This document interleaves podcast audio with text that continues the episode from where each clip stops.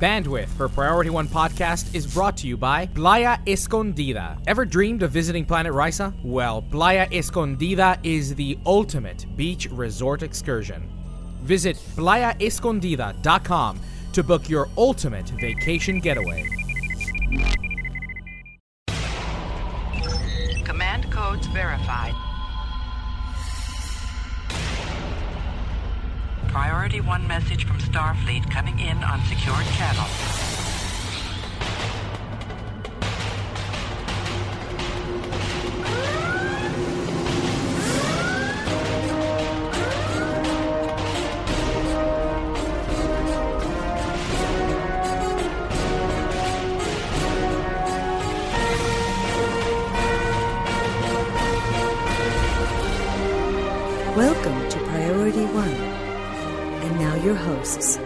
Hello, Captains. You're listening to episode 175 of Priority One Podcast, the premier Star Trek Online podcast. Recorded Thursday, May 22nd, 2014, live and available for download or streaming as of Monday, May 26, 2014, at PriorityOnePodcast.com. I'm Jace, I'm Cookie. and in the recording booth is our audio engineer, Skiffy. Gobla. So, uh, I guess it's just the two of us. Cookie, Um, I I don't know about that. I don't know what we're gonna do. Are you ready? Or, or do you think we're ready for prime time? No. We're the new kids on the block. Not not to uh, reminisce about our boy band days. We don't have Elijah. Skippy, you wanna do the show with us? Oh, I would love to join you, but I, I'm not feeling so hot. I think I'm going to go lay down and, and enjoy some tea, Earl Grey hot, and watch the Lego movie.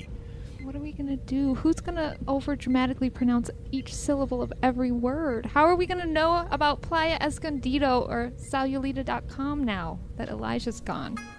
This is Control. Be radio. Keep calm and remain on the guard frequency.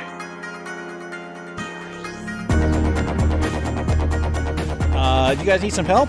I'm, I'm here. I'm here. I'm here to help. Uh, I'm coming in. I heard your distress call. I'm here to assist. Tony, yes, please help us.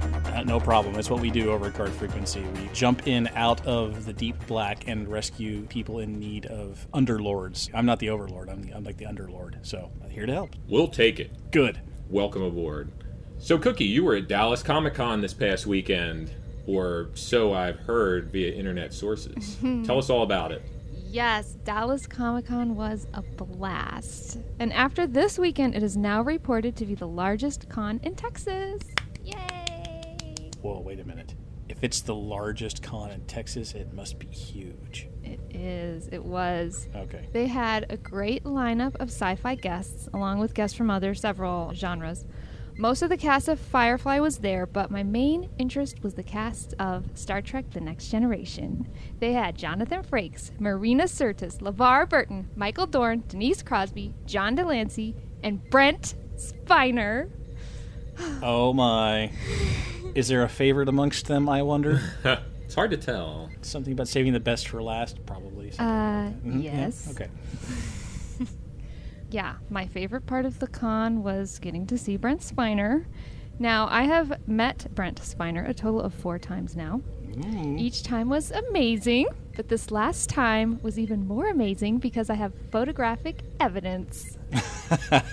that you acquired for the low, low price of forty nine ninety five. Uh, it was a little bit cheaper than that, but not by much. Oh, good. Um, these it- guys, I mean, that's how they make their living, you know, a lot these days. So some of them are kind of just like, yeah, move along next. But was he like fun and charming and stuff? This was my first time taking a picture with him, and I wasn't sure how it would go because I didn't want the average look at the camera and smile picture. Yeah, yeah. I wanted one that would correctly portray my passion for him. Oh God. I wasn't sure if he allowed special requests. Mm-hmm. It turns out he does. And let me tell you, nice. this picture is epic. Epic. So, I'm s- I'm just I'm, I'm getting whew just thinking about it. Hold on, whew. Damn, it's getting really hot in here. Okay. Oh, hold so, on. Oh. so I was super nervous when it was my turn, and he actually reached out to shake my hand, but I had to tell him my hands were too sweaty. I just didn't want to put him through that, you know. So he gave me a fist bump, which that was, that was good. That's cute. And then I told him, I I don't want you to look at the camera. I just want you to look into my eyes. And he pulled me closer to him and he looked into my eyes for a good five seconds. It seemed like an ah. eternity. And it was so close. Consummate actor, Mr. Spiner. A consummate actor. Oh my god, it seemed like it was so close, but looking at the picture, it wasn't as close as I thought. Now, Brent, what I want you to do in this scene is I want you to just pull me close and look into my eyes. He wasn't acting, okay? it was real. Oh, okay. I- I'm sorry. Yes, I'm sure it was a genuine moment. Mm-hmm. He expressed the full emotional range of data. Yeah, it went way too fast. I it mean, did. it, it seemed like it lasted forever, but it went like way too fast. The pick is everything I hoped it would be. I absolutely love it. Wonderful. If anyone wants to see it, it's posted on my Twitter at Cookie Cupcakes, and the official Priority One Twitter account retweeted it. And there's also other pics from the con on that account. That is at STO Priority One on Twitter. This is just going to show how much of a nerd I am, but my favorite one was the season 10 lockbox reveal. That was my Oh favorite yeah, one. hmm There's some spoilers, and there's a pic of me and Vic Mignogna. I ran into him. He's oh, he's a lot of fun. Super nice guy. Well, we'll have to have him on one of these days because we're doing all this Yeah. fan production stuff. Yeah, We'll have to have talked about We- that. Actually, we've had him on before on our Trek It Out podcast uh, a while ago, so we'll have to have him back. Yeah, we're hoping to do that. But it was a great weekend. It was nice to see all my con friends again, and I had a wonderful time. Cool. Super neat. Well, Cookie, tell us what we have in store this week. This week, Captains, we check out the latest news on the third installment of the rebooted Star Trek movies. In STO News, we'll cover Season 9 Devblog 21, and we offer some pointers for those of you struggling with STO's graphic performance. For our Community Spotlight segment, we interview Fleet Admiral Valor of the Quantum Mechanics Fleet. And of course, as always, we'll open hailing frequencies and see what's incoming from you, our listeners. Captains, in lieu of asking for donations this week, we want to remind you about the FCC's proposal for the state of the internet. This was the net neutrality rant that I went on last week on both Guard Frequency and priority one. So we'd like you to take a minute and let your voice be heard to your congressmen and representatives. And if you don't live in the United States, please take a minute and check out the links in our show notes for how you can register your opinion, even though you don't live here. This can affect our ability to deliver you a show, this labor of love we do every week. If it costs more to guarantee your access to our show, we might not be able to afford it anymore. So get out there, let your voice be heard, let your opinion be known, and just get active. Appreciate it. Captains, don't forget that PriorityOnePodcast.com offers more than just podcasts. In his latest Trek or Die entry, Priority One's Fleet Admiral, Rogue Jawa, shares his thoughts about Robert Orci taking directorial command of the third Star Trek movie reboot.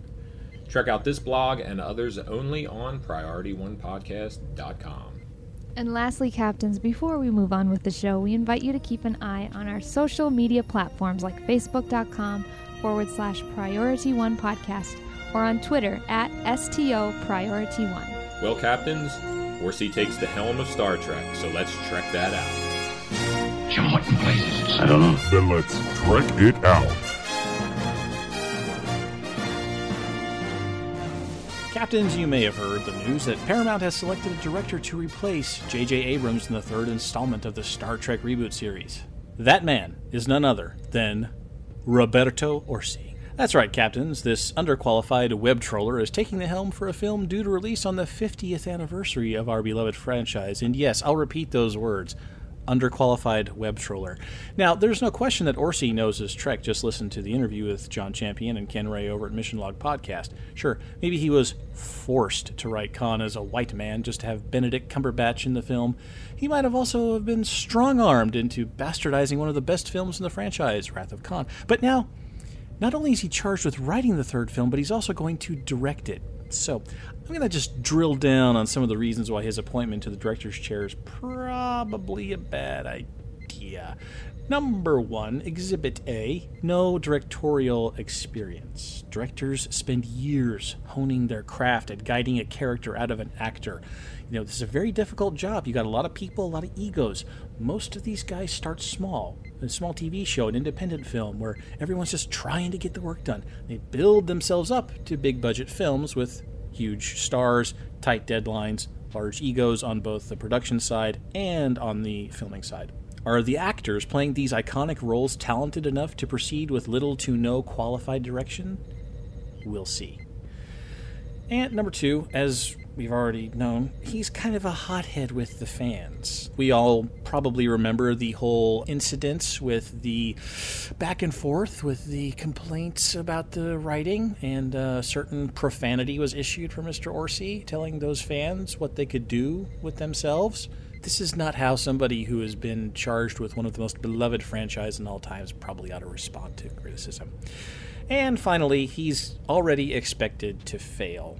We're taking our eyes off the whole point of Star Trek with the expectation of a bright future and wonderful things to see. With so much vitriol on the web regarding Orci's appointment as director, there's nothing left to discussion about the movie.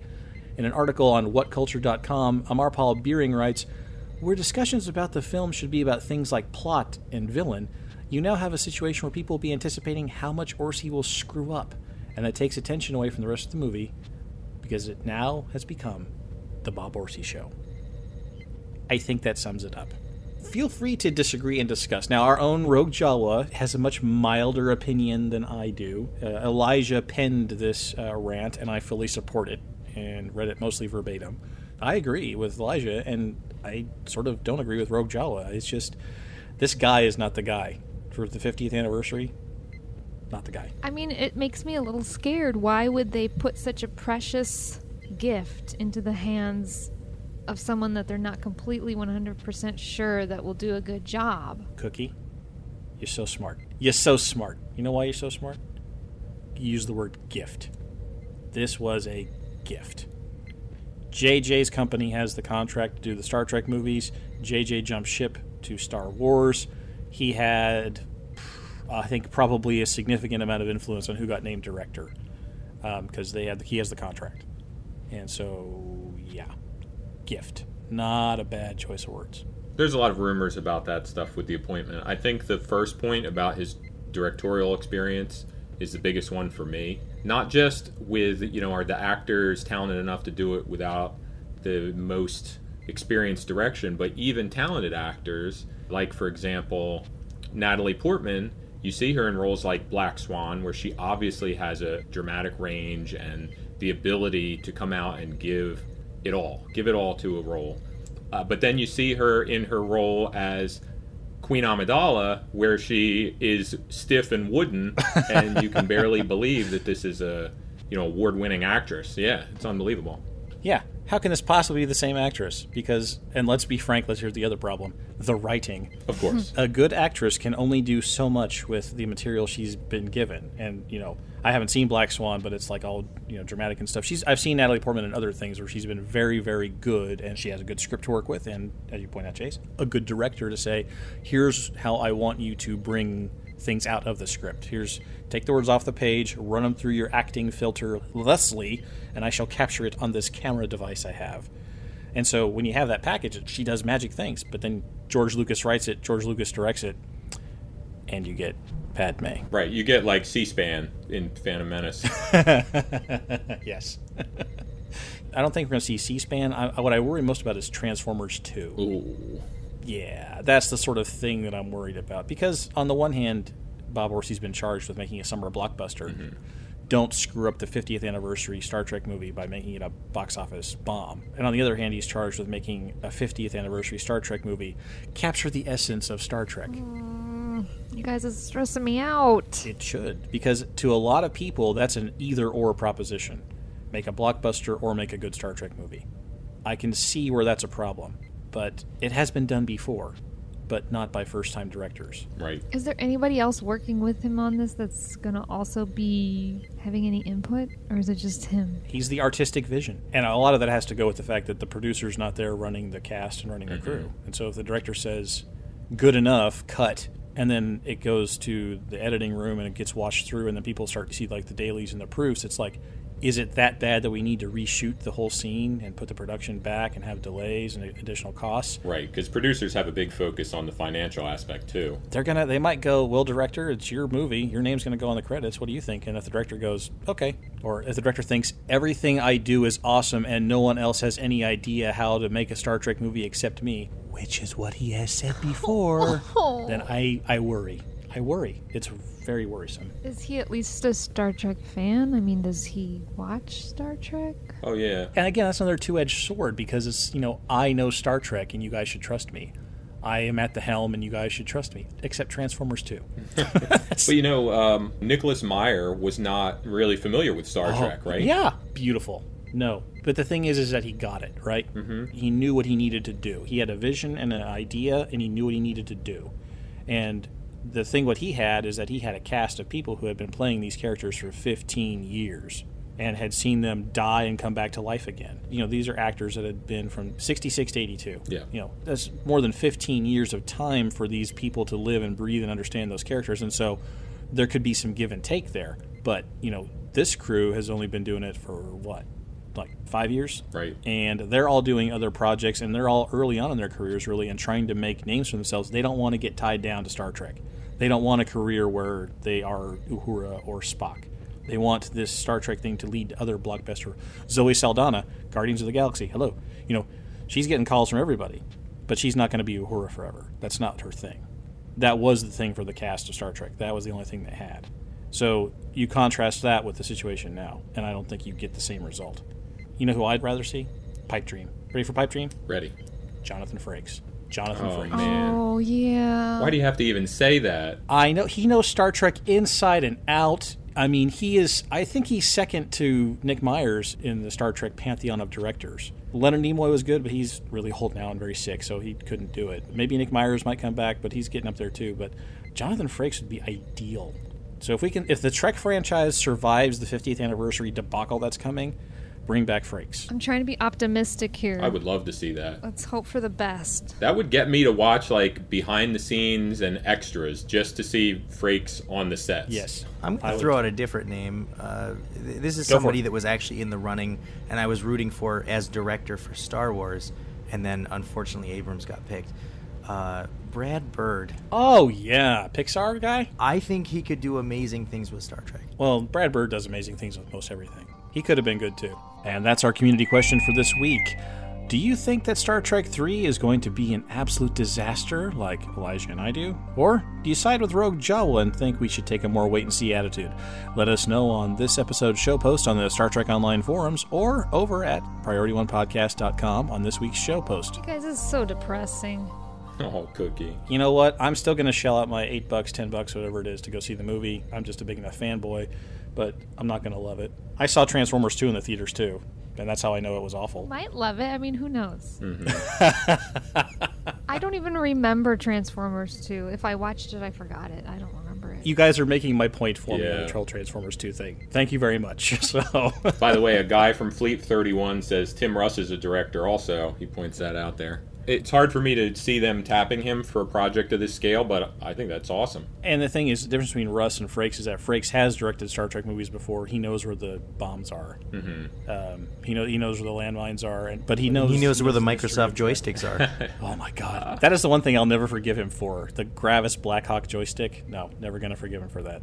the Enterprise does not fly with a joystick. Aside from that moment of weakness, which again was probably in the script, so that's not really his fault. Is that why we got the joystick support in STO? Maybe it's canon. I need to use that now.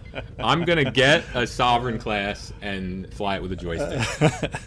Discover something that you think the rest of our listeners would enjoy hearing about? Send them over to us via incoming at priorityonepodcast.com. Now let's check out what happened in STO News.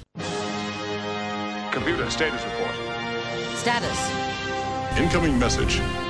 I'm only in the mood for good news today. First off, we bring you Season 9, Devlog 21. All mission rewards on New Romulus have had their Romulan mark rewards doubled Yay! permanently. That's right, permanently. So you got to go to Romulus to get those missions, though. This uh, doubling does not include the EPO tagging mission or the, any of the PVE queues Atmosphere Assault, Azure Nebula, the Rio Station Mine Trap, and the Vault missions.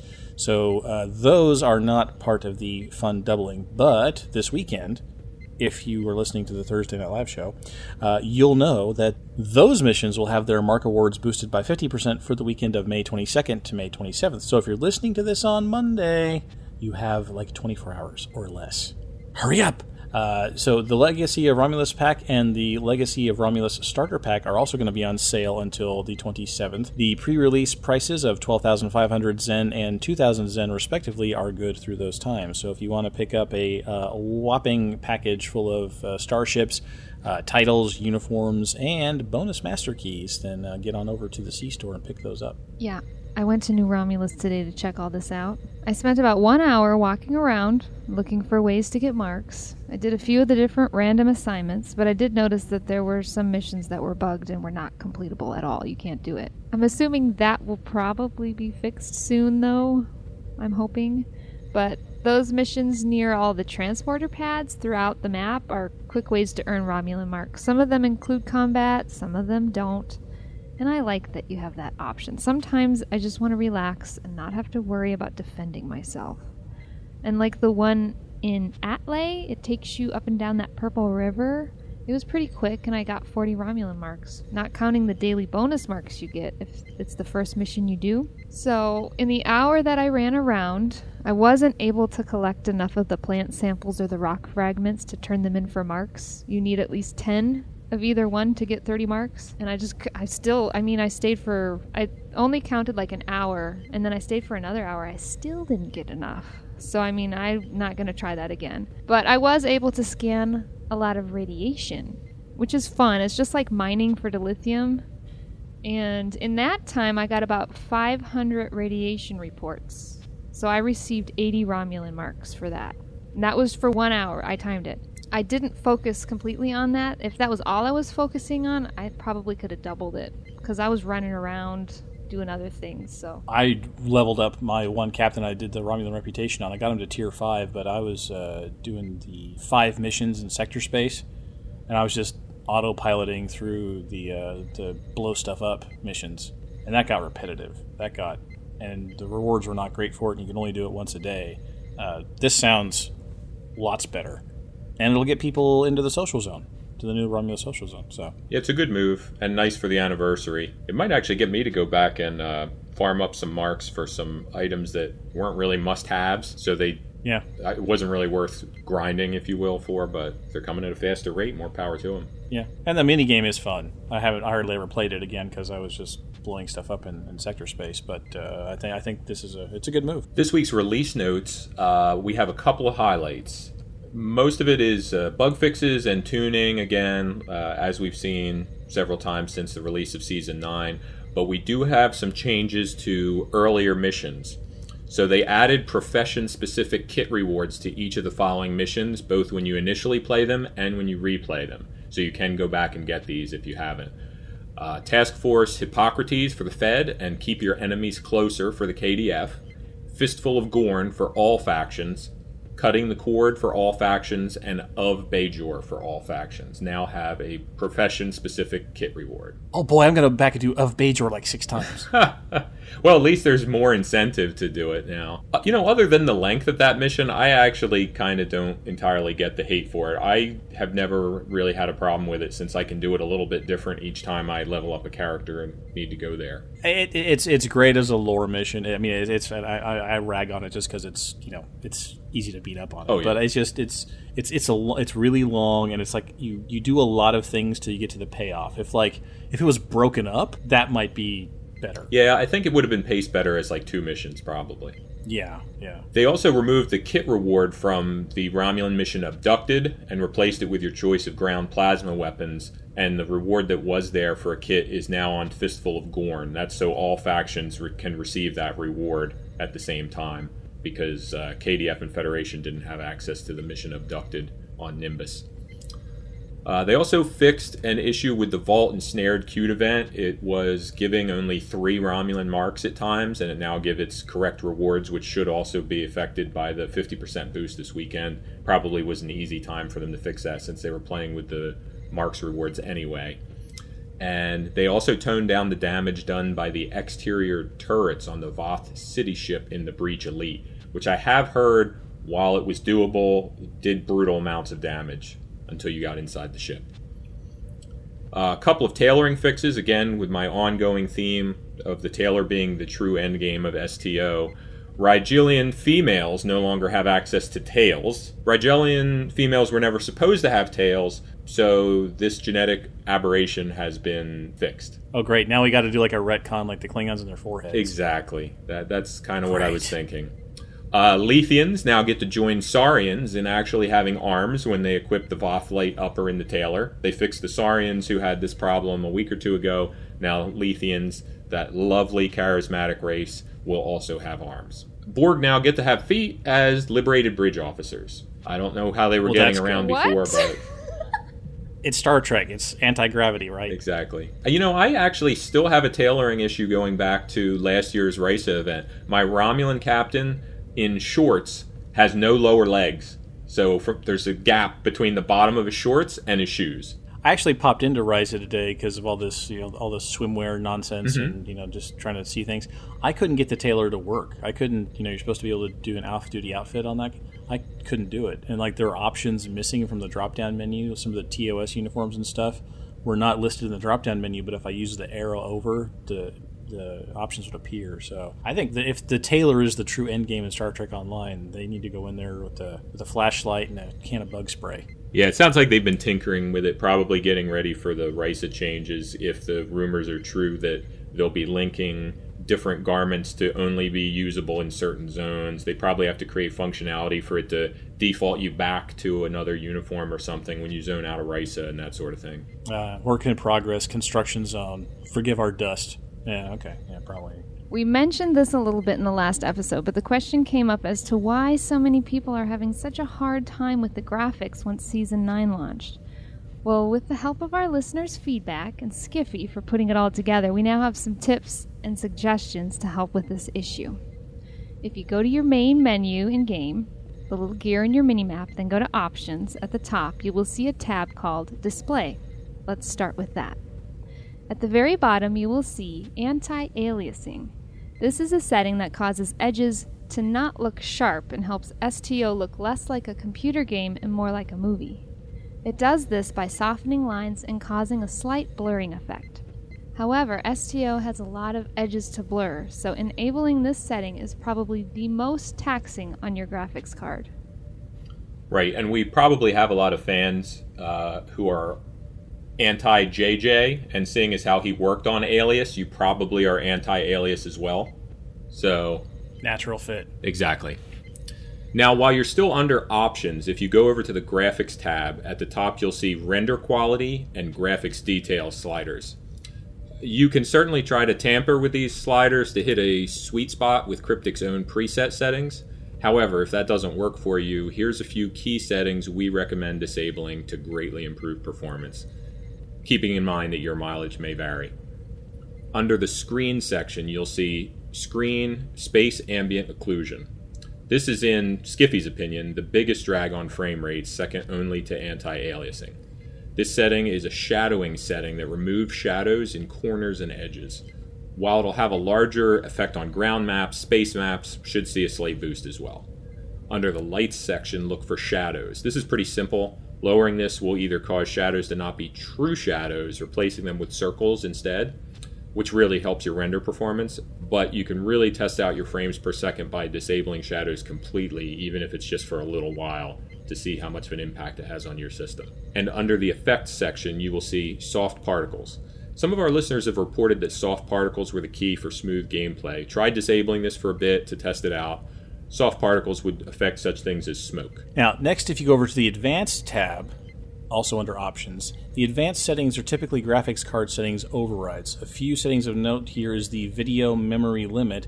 This needs to be set to either auto or 1024 plus megabytes. There's not many reasons you'd want your graphics card to not utilize the full amount of video RAM. Limit frame rate should also be set to off. On some systems, if this is turned on, this could be the exclusive reason for choppy gameplay. And always remember, captains, real captains run at 500% bloom. That, that'll give you the real Star Trek experience, especially if you're a JJ fan. We've also got some other feedback about this on the Star Trek Online forum post for this episode. For example, Mr. Taco Fangs uh, said regarding performance, there were changes made to the graphics card settings default, especially for higher end cards. If you have a high end card, your draw distance default is now twice what it used to be. I don't think that accounts for everything you guys have been seeing, but please double check your graphics settings. And if you have poor performance, lower them some, like we just got done describing to you. If you use the sliders, Max will have higher settings and be more intensive than it was previously. So this is just kind of an update on the uh, on the back end of Star Trek Online. They realized that graphics cards are advancing, even though the game engine really isn't, and so they're just allowing those uh, settings to be pushed higher on default uh, than they used to be, just as a uh, you know part of the Moore's law of graphics computing. Uh, every so often, the performance doubles, but the amount of engine power that the Cryptic engine takes up doesn't double. What he means when he says draw distance, it's found under options, then go to the graphics tab. Under the detail section, it's the first three choices world detail distance, terrain detail distance, and character detail distance. Try messing with those a little bit. Uh, Azurian Star wrote in, yeah, there was a noticeable change in video card performance with Season 9's launch. From what I hear, it's mostly those with NVIDIA cards. While it's smoother now, there are some still noticeable bumps in the road where STO suddenly freezes and black screens for a few seconds then resumes like nothing happened. Overlapo commented With dynamic lighting on, the Undine Battle Zone becomes a slideshow. With it off, it is completely smooth and performance problems free. I don't think the drawing distance is doing that. That's another tip. Captain Fabulous says, My only significant gripe with the changes is that very often in STF battles, my weapon VFX will disappear, making it difficult to know exactly what I'm doing, or if I'm doing anything at all. I have noticed that too. I've gone through all the settings, played around with lowering a few, but didn't see any improvement. I was really looking for something that controlled the amount of effects or effect draw distance, or something that might control the display of visual effects, but there doesn't seem to be an option for that. Now, I'm not really sure if the problem is on our end. I see. I've noticed this, and Skiffy's noticed this, and I've noticed it for a long time in STFs as well. When sometimes torpedoes wouldn't draw, or you'd see only like the outline of a torpedo and not the actual um, graphic with the lights flashing off it and stuff. Oh yeah, I've seen um, that. It seems, yeah, it seems like that's a graphics priority bug or a graphics priority feature. Haha, I'm going to call it, uh, not a graphics issue. Uh, there's just if there's too many objects on the screen to draw the uh, software starts making choices about what it's going to render fully or at all. And it's going to probably default to the objects which are more permanent, uh, not the temporary fleeting weapons effects. So I think that's probably what's going on there. And the thing about the weapons fire is that it actually it's on your UI. You know, if you have your weapons tray in a place where you can see it. When your weapons fire, they start to cycle, and the cooldown is a little like arrow, uh, a little uh, clock sweep around there when they're on cooldown. If you're if you're curious to know if your weapons are firing, that is another way that you can tell. And a gravity well or incoming fire, I agree, is probably more important than than outgoing fire. Dragon's Brethren wrote in, I'm on a low end, pretty old by tech standards NVIDIA card, a GT 240, and haven't had any new issues, as I mentioned. That said, I've been lazy and haven't updated my drivers in forever now. If you're on a low end card, probably Cryptic didn't mess with those settings because, uh, you know, it's a fragile enough experience as it is. They probably left all that alone and just changed some of the uh, uh, uh defaults for the higher end stuff. Yeah, that would be my interpretation of that as well. Theta 9 says When Season 9 first opened on Holodeck, my machine had a very dramatic decrease in frame rate. However, I have left all the settings maxed out as they always were. In the time since, my frame rate has restored itself to an average of 60 frames per second all the time now. I saw a post about there being junk in the code that was making our video cards work overtime. Is that true? Was the junk taken out? The only change I made to the graphics settings was to uncap the frame rate. I don't know why that was set to begin with it can be set to uh, keep your video card from melting, uh, you know, or, or uh, some depending on the quality and you know manufacture of your card, that you can damage your card if it gets too hot. So capping frame rates helps with that. Also, I think what maybe you're referring to the junk in the code. Sometimes when you update your graphic stuff, the it has to go through a process of optimization.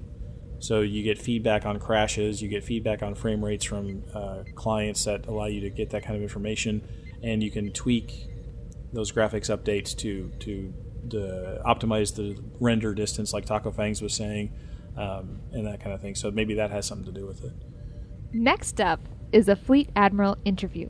Let's join Jace as he talks to Fleet Admiral Valor and learn about the quantum mechanics fleet. How many people does it take, Admiral? Please notify Starfleet headquarters. Reporting for duty. Admiral!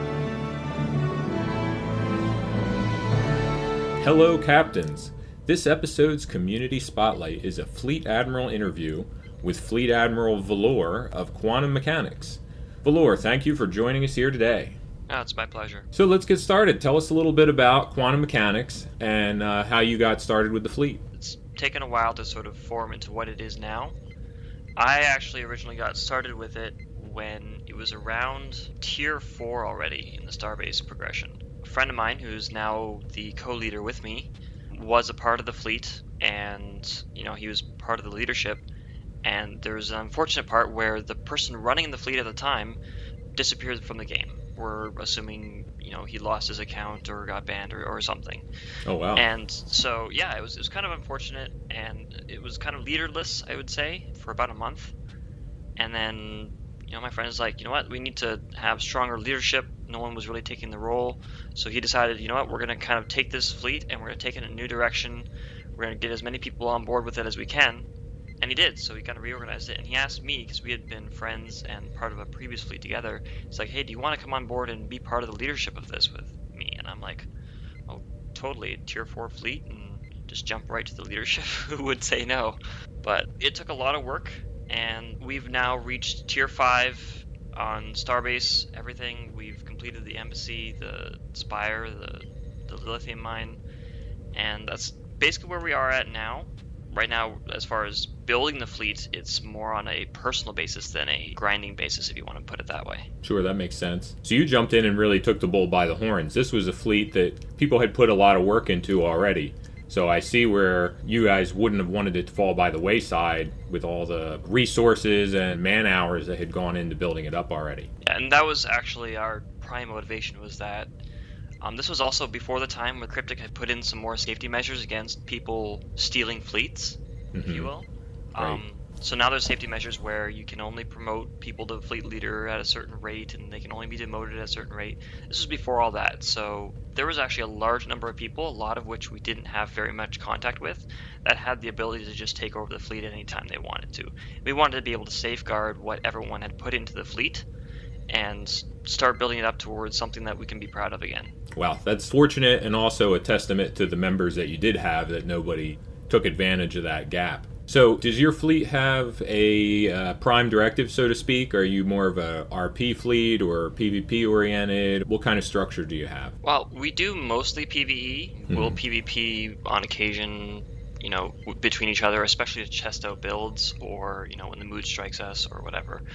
Probably the prime directive of our fleet is to try and get people better at the game to teach our members more about how to build ships, how to put together their gear in more efficient ways, how to you know really optimize what it is they're doing and get higher numbers. So whether that be, you know, if they're going to try and build a tanking build, then we want to be able to say, hey, if you want to tank in this game, that's great. You got to have a little bit more than just surviving. You have to be able to pull threat off of other people that are doing damage. And we'll try and teach them how to do that more effectively. And even more so, when we're trying to build ships that can really dish out the damage.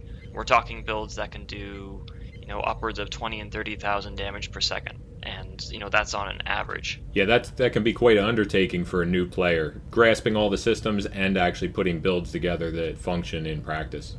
And see, both myself and uh, my co leader, we've both had to kind of learn the game as we've gone along. I spent probably a good year involved with fleets, learning how to run them and stuff, but very much still new at the game. And it wasn't until about a year or so along, someone actually came along and showed me a logical layout to building a ship. You know, doubling up on some of the tactical abilities on an escort so you can keep rotating through them, things like that. And it's like, oh, well, this is what I've been missing. And then from there, I've been learning from different people, experimenting as much as I can, and, you know, doing a lot of research. We've come a long way, both of us, and we've helped a lot of people along the way as well. That's great. That's definitely something that I have empathy for as I am sort of the resident systems person or guru at Priority One, and that's just on a very basic level, you know, not the kind of fine tuning that it sounds like you guys are doing, which is great, and I have a lot of respect for. So, how about your actual fleet organization? Obviously, you guys are fleet admirals. What sort of what sort of hierarchy do you have as far as officers or different levels for your members? How do you manage access to your fleet's resources? forming STF groups, stuff like that? It's actually fairly loose. We've got, you know, the normal number of ranks, but The all but the top two are strictly by how much you've donated to the fleet, and basically as soon as you hit that donation point, you're upgraded to the next one. And we're actually in a situation right now where we have a lot of stockpiled provisions for the fleet. So we're at a point where we don't mind having everyone have access to be able to buy from the stores and get their fleet gear right away, you know, regardless of donations. The top two ranks, the top one is myself, my co-leader, and we have one other person who's also on that ranking so that he basically will fill in the gaps if the two of us aren't around for things. And then below that, we have senior officers. We have several people who run our TeamSpeak server with us. We actually brought them on board not long after we uh, kind of started running the fleet. And yeah, they brought a TeamSpeak server along with them, and they've been great to have along as well. And we've got several other people that, at that rank. The rankings, if you want to know the numbers, just briefly, it's like 25,000 to go from the first rank to the second, 50,000 to the second to the third, and then 75 for the fourth, and then the fifth one at basically the highest you can get as a regular member is 150,000. Now, if you want to be a senior officer, we put that at about 750,000 contributions, and that's also based not just on the contributions, but we also want to, you know, talk to the person, get to know them, and make sure they're a good fit for what they want to be doing for the fleet. Naturally, that makes sense. Regarding you, fleet morale, how do you guys keep everyone working together and the whole fleet operating? Not so much the same mindset, because, you know, obviously our fleets aren't Borg collectives, but basically, how do you keep everything going smoothly and one big happy family? Like I said, we do have a TeamSpeak server, and we've mm-hmm. got, you know, a good handful of people who will come on that regularly. Otherwise, we'll generally just use Fleet Chat, and we'll put out fleet-wide mails every so often to keep people updated on, you know, important developments with the fleet. And on top of that, you can email either two of us as fleet leaders anytime, and since we're both on pretty much every day, uh, we'll be able to get back to you even if you're, you know, on during times that we're not. As far as forming STFs and, you know, keeping things grouped together, like I said, we'll just use Fleet Chat. We don't have a Klingon uh, affiliated fleet, so it's just the regular Fleet Chat. I think the old fleet used to have a uh, cross fleet channel that they use, but mm-hmm. unfortunately, the only person who had admin privileges was the person who disappeared. So we decided to kind of drop that when that happened. Yeah, sort of circle the wagons while you were dealing with all that. Yeah, it was a lot to deal with at the time. I'm glad it's worked out so far. Tell us a little bit about yourself and uh, maybe even your members outside of the game. We just like to hear a little bit about how our players are real people outside of STO. Well, um, I'm 24. Um, I don't currently have work, but I'm looking for it. And I spend a lot of time in STO. It is the primary game I play. My co-leader is uh, married and has a family. Is down in Florida, I think it is, and you know we've known each other for a good year and a half now in game, and we, we talk regularly out of game as well. We've got a couple other members that are also on a Facebook group. I think it's the one that you would kind of advertise you're looking for people to interview. Mm-hmm. And you know, it's been good to kind of interact with them a little bit outside of the game as well. Uh, again, about Star Trek that way because it's a Star Trek Online Facebook group. For the most part, it's you know whatever people want to share about their lives, you know, while they're in the game. We don't really do a whole lot of role play, if any. So it's it's mainly just you know whatever we happen to be talking about. Personally, I love Star Trek. It's been a part of my life for as long as I can remember. I've actually got like a Star Trek uniform somewhere in my closet. I do have all like the series and the movies practically memorized. Very nice. So, so it's been a great game to play, and it's been a great community to be a part of. Awesome. Well, thank you for that. Getting back to the fleet, how would you describe your leadership style as it pertains to being a fleet admiral? For the most part, we let people be, you know, whatever they want to be in the game. But what I am proactive about, and I'd say my co-leader is as well, is we're going to be looking at people's um, ships and builds, and then we we are going to be proactively going after people's like, look, I see you're doing this kind of thing. Do you want to try, you know, something different? We've got more effective ways to be able to do that kind of thing, because sometimes it'll be, you know, people who just either are shy or don't know that there are people in the fleet that have this kind of knowledge that are willing to share it and spend, you know, half an hour to an hour or more just sitting down and going through the basics. And so we'll actually go through it's like, hey, do you want to learn how to do keybinds today, or do you want to go over which bridge officer abilities do what and why you should use these instead of those? And we'll do that oftentimes without people having to ask us first. The STO Gateway is actually a really great tool for that. We're able to kind of just take a peek and see what people are doing and see how they're doing. With that, oftentimes see where people will need a little guidance. Very cool. Yeah, it's a good point about Gateway. I hadn't really thought about using it that way proactively with helping people out with builds because I've found it can be challenging even to figure out what the most effective thing, say, to work on next is, like what to prioritize, I guess you would say. And that's actually where myself and my co leader, I'd almost say, specialize in different areas. He's got a lot of resources, he's put some money into the game and he focuses on basically two characters. Uh, he's got a tactical Federation character, and he's got a um, Science Federation character. I think he's got a Romulan on the side that he's done a, only a couple things with. But he's done a lot of different things to try and absolutely maximize those characters. And so with that, he gets to you know experiment a lot because he has all this gathered, built-up resources that he can just use on different ships as he you know tries them out. Whereas I've kind of spread a lot of my stuff across a lot more characters. I've got about 15 characters right now in game, and all but one of them are maximum level. So what I've learned a lot through that is how to get the most out of a ship on a budget. And I've been working towards, you know, building a lot of my ships more towards what he's been able to accomplish with his. But because I have to spread my resources out farther across more characters, I have to really learn to prioritize okay, what's going to give me the most bang for my buck next? And where is it really going to count when I'm going to spend some more resources? Because it's going to take me a while to get up those resources and I want to split my time between doing you know just the basic daily stuff across a couple of different characters at least.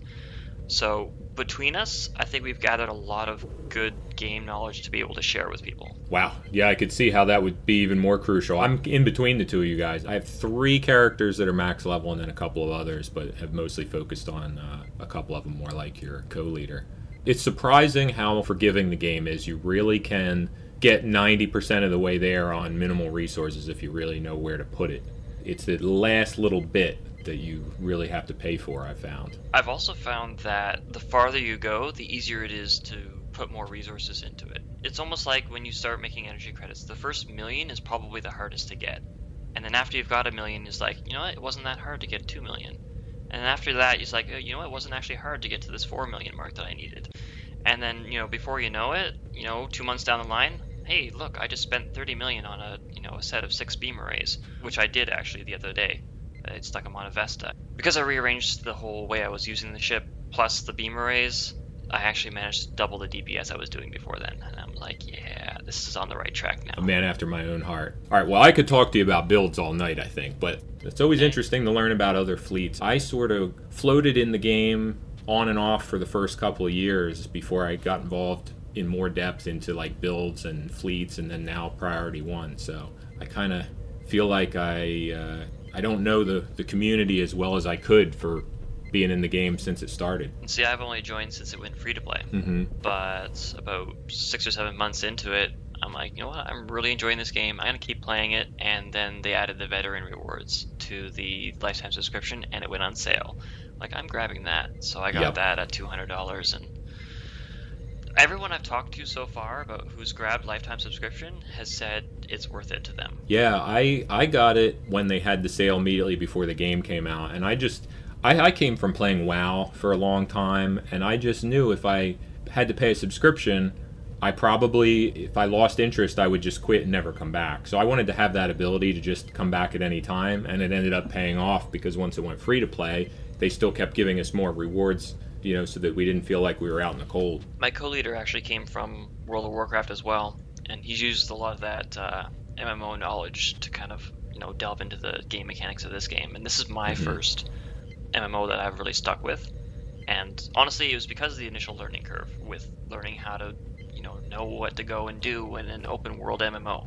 I've always been more of a structural kind of linear guy, but um, because it was Star Trek, it really kept me in there, and uh, now I love the game. Yeah, same here. I think that's true for a lot of people. The the Star Trek connection has made people a little more uh, forgiving of some of the rough edges over the years, and now it's really shaped up into what I genuinely think is an awesome MMO, having played numerous online games over the years. It's also one of the best free to play models for an MMO I've ever seen. Oh, absolutely. I also play Marvel Heroes Online, which is a little more of a Diablo type game. Played it too. Oh, yeah. I like that too, but I definitely prefer the STO model. Their model is good because you really don't have to pay for anything other than uh, cosmetics and inventory space, but the inventory space thing is like painful if you don't pay. I- I'm sure you've seen that. Yeah, I literally like as soon as I found out you had to pay for the inventory space, I saw how limited it was, and there was no way to grind for it in game. I'm like, okay, I can't actually go through and keep going and playing this game because I will reach a dead end and I won't be able to play it anymore. And that's that's the double-edged sword of it on purpose. You know, you find it's those games, those action RPGs are loot centric, so you want to keep the stuff you find, and then you run out of room real fast. Yeah, and then they basically force you to pay them to play the Fury to play a game, or Yeah. don't play anymore. Like, Mhm. no, no thanks. Yeah, it's rough, especially with them giving us more ship slots and more inventory slots for all players recently. I think they've done really well. They've they've definitely put in a lot of um, quality of life improvements to the game, especially recently. I'd say the switch over from BranFlakes being the community manager to um, our new guy whose name currently escapes me. Captain I'd Smirk? that's him, and the person who's CEO or whatever it is. He's done a bang up job, I'd say. He's almost immediately started putting in things into the game that the players have been asking for for a very long time. Mm-hmm. It's it's like he's got that that grocery list of things that we all wanted from the game that needed to be fixed, and he started just banging them out one after another and trying to bring out some new content along with it along the way. And I think it's been a, a great combination. Yeah, I agree. Like I said before, we could I could easily chat all night. I think uh, you guys are kind of on my same wavelength. Other than uh, Priority One, I'm also with the uh, Reddit Alert with my other characters, and their build community. I don't know if you're on Reddit at all, but they have an STO builds subreddit, which just fascinates me. People post all kinds of interesting stuff there. It's where I learned a lot of stuff. There's actually a subgroup on the STO Facebook group that I believe you were on that myself and one of the admins for that group started because we just were having such trouble with people on the STO Facebook group getting really upset whenever someone commented on the build that they post on the uh, Facebook group. and I'm an admin of the STO ship builds group on Facebook um, along with him. And it's actually turned out beautifully so far. Oh, very cool. I might have to look for that. Do you have a fleet website? I know you mentioned the Facebook group. Is that the main out of game resource you use? It's not actually for the fleet, the Facebook group. It's just something that a couple of the members are a part of. Gotcha. And no, we don't actually have a fleet website. So we'll just communicate in game or whenever people get on the TeamSpeak server, basically. So in game and TeamSpeak, yeah, that, I mean that covers most of the ground you would need anyway. And, and Uh, the game has a mail system, so you know, it's not like we're out of contact. And how does someone go uh, about becoming a member of the fleet? All members have the ability to invite to the fleet.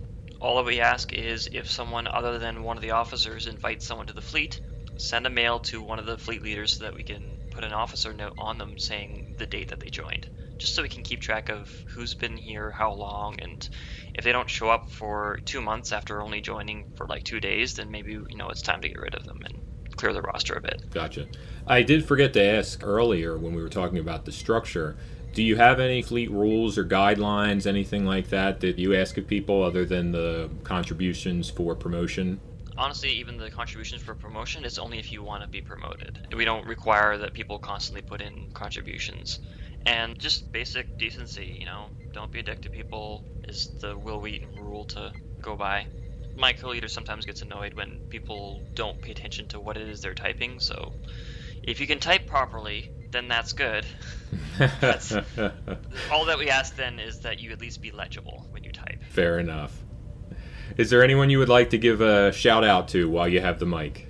My co-leader is Lasasia, that's his in-game name, and probably Cypher is our uh, senior officers, as well as Isaac and to Padster, who run our TeamSpeak server and our senior officers in our fleet and been with us for quite a while. Those are our main shoutouts. Um, Erica's our third man on the fleet leader roster, and uh, he's been good in a pinch when we've needed him. Very good. All right, folks, that about wraps it up for our interview with Fleet Admiral Valor of Quantum Mechanics. Valor, thank you again for joining us tonight. And for anyone who would want to contact Quantum Mechanics, it's V apostrophe L O R at Yellow Team 1, meaning the numeral 1. Uh, once again, it's, it's been my pleasure. Thank you for having me. You've got it. Thanks a lot. Message coming in, sir. Hailing frequencies. Open. See, we are getting to know each other. Welcome to Feedback, where we hear what you had to say to us about last week's episode, our community questions, and any other topic that crossed your wonderful minds. So, this week's community questions were Do you use mines as a weapon on your starship? How do you think the new radius modifier will affect your mines? And no more tradable nerve tonic. Will you quit STO? Rage! So, starting off with question one Do you use mines as a weapon on your starship? And what are your opinions about the new radius modifier that's being introduced? From the Star Trek Online forum post for this episode, a Kazemiyu Karin writes, Hi guys, great job as always. I always enjoy listening to you. Unlike many others, I love, love, love my mines. I find them to be very useful, especially after you've taken a shield facing out. Oftentimes, when fighting, I fire a whole mine trap and then lure attacking ships into it. I, for one, am glad to see a radius modifier because I always thought that the range of mines was at an odd distance, and I always wished that it was an even 0.5 kilometers. However, only seeing them on biomolecular mines saddens me, and I hope that they'll add them to other types of mines. This modifier will definitely make my gameplay against the Undine easier, but unless they add it to other types of mines, I don't think the modifier is useful in the long run. Mines are not very popular, and adding an arguably useful modifier to only one type of them will not help much. John Newboy writes via PriorityOnePodcast.com. Typically, the only mines I ever used were the tractor mines. I think the new modifier is a good idea. Many thanks to Dr. Hurt. Sounds like a Stallone character, by the way. And Chivalry Bean. Wonderful show. Bajurian Star writes on the Star Trek Online forum post for this episode Nice study on fluidic space. Interesting to think of it as artificially made. But I think it's better off as just being another universe. That way it opens up more possibilities of what else lies in fluidic space. Mines in STO never impressed me as a weapon. They're far too limiting, their damage is no better than if I used a regular torpedo. The only time I ever used mines was in the old STF days when we dropped tri cobalt mines outside the transwarp gates and the and the Borg flew right into them as they spawned. However, since they did that, torpedo and mine pass a few years ago, the old Breen cluster torpedo became a nice weapon to have. That's why I don't see adding a radius will make them any better. Their explosive yield is not large enough to do any real damage, and they're rendered useless with all these AoE abilities. Yeah, I kick on scatter volley or fire at will or the automated point defense turret, and I shred stuff like that pretty quick. And and even the tractor beam mines, I always keep uh, you know evasive action and deuterium burn and um, polarized hull. Um, and uh, what's the, what's the uh, the attack pattern? Attack pattern omega. I mean, just zip right out of it. So I I never liked mines. Never saw any point to them. Uh, Anthony Shane McEwen commented on Facebook for this episode. For mines, yeah, I used them a bit, and I hate them. The whole deploying them and waiting for them to activate takes time. Torpedoes get the job done better. Target, fire, boom, hit, there, job done.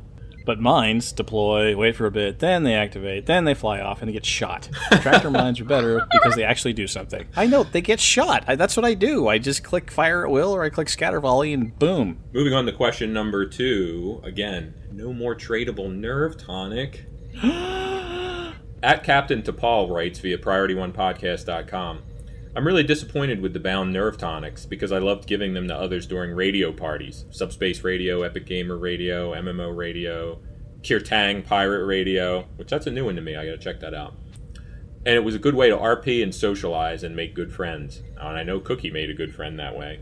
Oh I my! gave them to my friend. I didn't give them to complete strangers. I gave them to people that I knew. I didn't. Not like I was running around wasting them. Well, now you can't waste them anymore because they're bound. Aqua Shuzen posted on PriorityOnePodcast.com. The swimwear is real. If you go to the Risa Taylor NPC chick, she has an option that says off duty, and then there's one that says where can I get swimwear, and she tells you how, and that is on Risa only.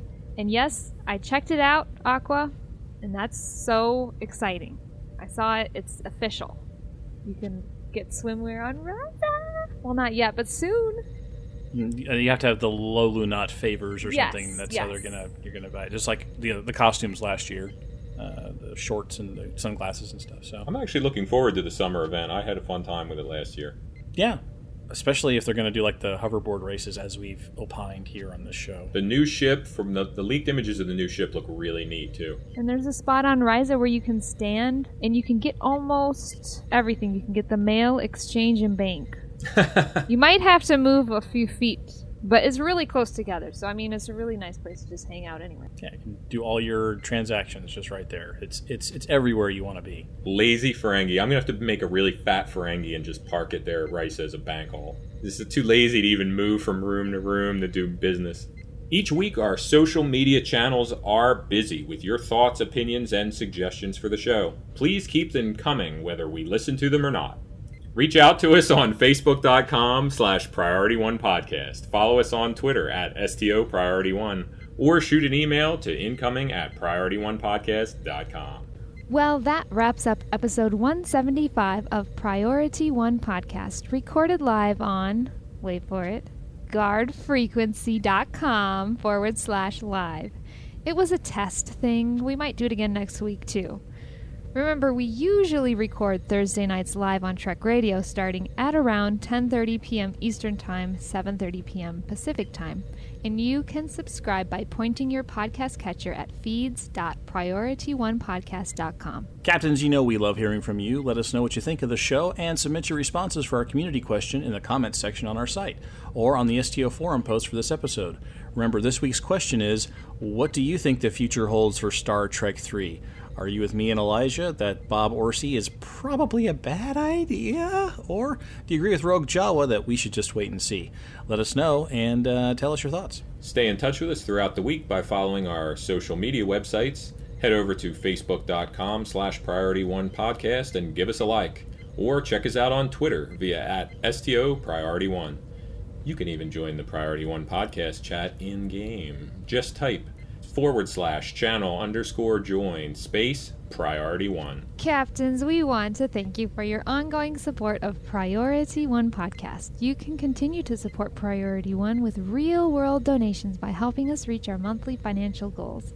We are all volunteers, and we could use your help with purchasing new equipment, hosting fees, or to alleviate travel expenses as we cover conventions on location. We'd love to see you at the Star Trek Las Vegas convention. A very special thanks to everyone who's already contributed and continues to do so on a recurring basis. Without your ongoing support, we would not be able to bring you the content you've grown to enjoy from Priority One. And I'd also like to remind you one more time please let the FCC know how you stand on net neutrality. Links will be, once again, in our show notes. And don't forget to tune in to Priority One Productions, Guard Frequency podcast at guardfrequency.com. Would you do the honors? It's a pretty good show. You should check it out. The Priority One Fleet is recruiting. If you're interested in joining, just shoot us an email with your at handle and we'll be sure to send you an invite. The email is incoming at priorityonepodcast.com. Thanks to the entire team behind Priority One Podcast, including our audio engineer Skiffy and our new audio assistant Ben Churchill. Thanks to the composer of our theme music, Chris Watts. Thanks to our syndication partners, Epic Gamer Radio, Subspace Radio, and Trek Radio. Special thanks to our sponsor, Sayulita.com. But most importantly, a big thanks to you, the Star Trek Online community, and our listeners. Without your ongoing support, none of this would be possible. Red Alert! Shields up! Ready weapons. Engage.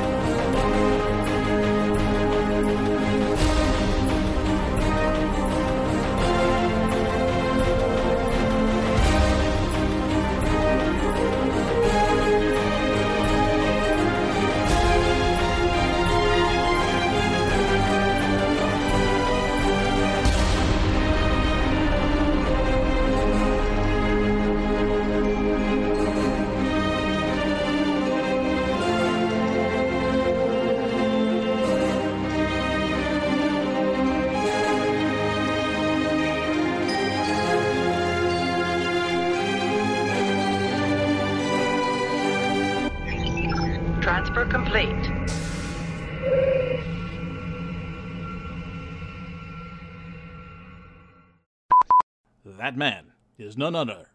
That didn't come out right. That man. Shh. Shh. Professionalism. Right, Jace? Somebody, That bl- somebody went like this to the microphone while you were talking too. You should just start all the way over. Yep, just like that. That was good radio. Amazing. All right. Well, we probably ought to wrap this up because our Trek It Out segment's like 12 minutes long now. So No one's going to want to Sorry, listen to that. Skiffy. sure they are. No, it, it was a, it was a good it was No, a good I'm rant. joking. Skiffy joined in there. It was all good stuff. Thanks, Absolutely. And, joining and Cookie's in. crying into her milk. she crumbling into the I'm milk? still trying to be optimistic, okay? I'm right there with you. Go ahead. It's not over till it's over. I, th- I think we already did cut out that part, didn't we? Or or or or no no no. He's that- sorry, that's the feedback. it. No, but I, Well, if you cut out think- me and Cookie, this is just going to be the Yeah. Tony Show featuring the Tony Tony. it's me talking to myself. Yeah, Prior Tony one. Priority. we already have the Tony Show. That's right. with Tony and some other guys. Well, we're gonna. Do I need to make good radio while people talk? Or, or Uh, sure. I'm just setting Cookie up to Next up uh, is the Fleet Army of Laura McKen. perfect. That was great. I don't know Now, what else to now. I'm going to be a director. I'm going to be Bob Orci. And I, what I want you to do now is I want you to panic as you say that because we want to make sure we have a high emotional content for the show. So go. Oh, is he's deleting it? Next up is the Fleet That's right. interview. He's causing you panic. Jo- He's causing you panic. J- you don't know your in- lines. You don't know what's happening. In, oh my god. In what? In what? I don't know what to do. Beep boop, bop, boop, boop, boop. In mocking cookie. What? Come on. As we talk to Fleet Admiral. Okay. I Okay, I'm going to cut cut cut. Elijah will be in China next week as well. So, that's 2 weeks you won't have to deal with that. Yeah, So he got a thank you. job for Apple assembling iPhones, I think, right? Oh.